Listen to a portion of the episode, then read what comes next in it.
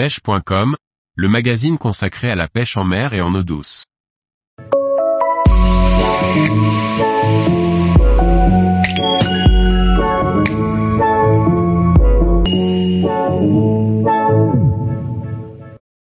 Technique de pêche sur épave, une pêche à la portée de tous. Par Benjamin Le Provost. La pêche sur épave permet de sortir de beaux poissons dont certains très gros lieux jaunes. Mais comment s'y prendre pour assurer sa dérive? Comment choisir le matériel adapté et bien l'animer tous les conseils pour bien pêcher sur épave pour vous offrir de belles prises?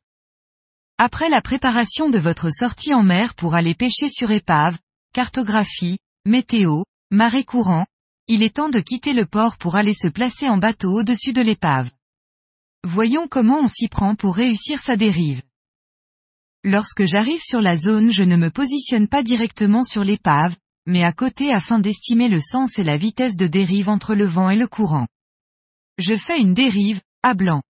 Par expérience, les plus beaux poissons se font sur les premières dérives, il serait donc dommage de ne pas pêcher correctement dès le premier passage à cause d'un mauvais positionnement du bateau. Une fois la dérive connue, il suffit de placer le bateau en amont de l'épave et de se laisser dériver moteur éteint. La distance de départ par rapport à l'épave dépend de la vitesse de dérive. Il faut laisser le temps nécessaire pour que les lignes puissent descendre au fond avant d'arriver sur l'épave. Sachez aussi que les poissons peuvent se positionner en amont de l'épave sur le sable d'où l'importance de commencer assez loin. Pour ma part avec une vitesse de dérive de 1,5 NDS, je me positionne environ 200 mètres devant l'épave. Il suffit ensuite de passer au-dessus de l'épave en gardant un œil sur le sondeur pour éviter d'accrocher. Continuez de pêcher même si vous n'êtes plus sur l'épave, de nombreux poissons sont collés au fond parfois plusieurs dizaines de mètres derrière. Alternez les dérives sur l'épave, mais aussi sur les côtés de celle-ci. Optez pour une canne assez courte, moins de 2 mètres, d'une puissance d'environ 20 à 60 grammes équipée d'un moulinet en taille 4000 ou 5000 selon les marques. Une tresse de 20 à 25 livres et un fluorocarbone en 40 centièmes fera l'affaire. Il n'est pas utile d'utiliser du matériel trop puissant, le plaisir ne sera pas le même. Pour ma part, j'utilise soit un ensemble casting avec un Blanc North Fork Composite, SJ606, distribué par Rodaus avec un moulinet Tika Victor, à droite, soit un ensemble spinning avec encore un Blanc North Fork Composite et un Tika Talisman 4000, à gauche. Ces deux moulinets ont un point commun primordial, un gros ratio c'est-à-dire un mètre et plus de récupération par tour de manivelle. Les tresses multicolores qui changent de couleur tous les 10 mètres sont vraiment adaptées pour ce genre de pêche, vous pouvez ainsi contrôler la descente en sachant en permanence à quelle profondeur vous vous situez.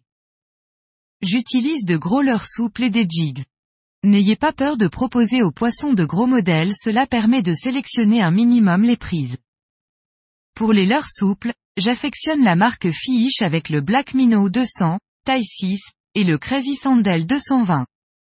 Je reste fidèle au coloris naturel, même si la tendance est d'utiliser des couleurs fluo pour les pêches profondes. Je n'ai pas réellement constaté de différence flagrante cependant la majorité des shads disponibles sur le marché sont performants.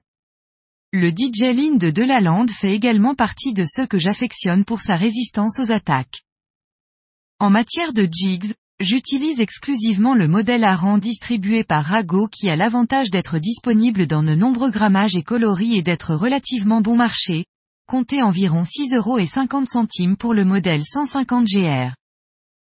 Voici les coloris que j'affectionne le plus dans les grammages de 120 à 250 grammes selon le courant et la profondeur. Côté animation, il n'y a pas trop de questions à se poser. Vous pouvez soit animer de votre leurre par de grandes tractions verticales au-dessus de l'épave en suivant le fond le plus possible grâce au sondeur, mais à mon goût la méthode la plus efficace est celle dite de l'ascenseur. Elle consiste à prendre contact avec le fond et ensuite remonter votre leurre en linéaire en moulinant en continu plus ou moins rapidement. Vous pouvez faire quelques pauses d'une seconde et repartir en accélérant sur quelques mètres. N'hésitez pas à remonter d'au moins 20 à 25 mètres du fond, il est très courant que les poissons attaquent très loin du fond.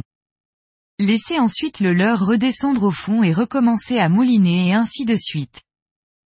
Cette technique présente trois avantages. Elle est simple et accessible aux débutants, il suffit de laisser descendre son leurre au fond et de mouliner. Elle limite le risque de croche car le temps passé au fond est très bref. Elle permet de couvrir un large terrain et de prospecter différentes couches d'eau sans rester cantonné au fond.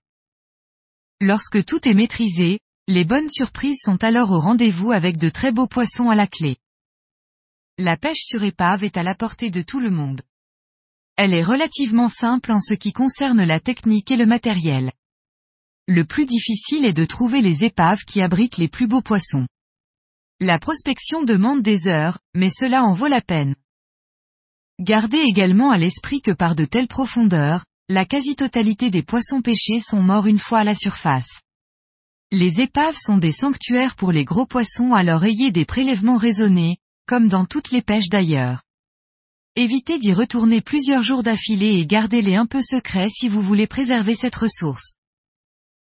Tous les jours, retrouvez l'actualité sur le site pêche.com. Et n'oubliez pas de laisser 5 étoiles sur votre plateforme de podcast.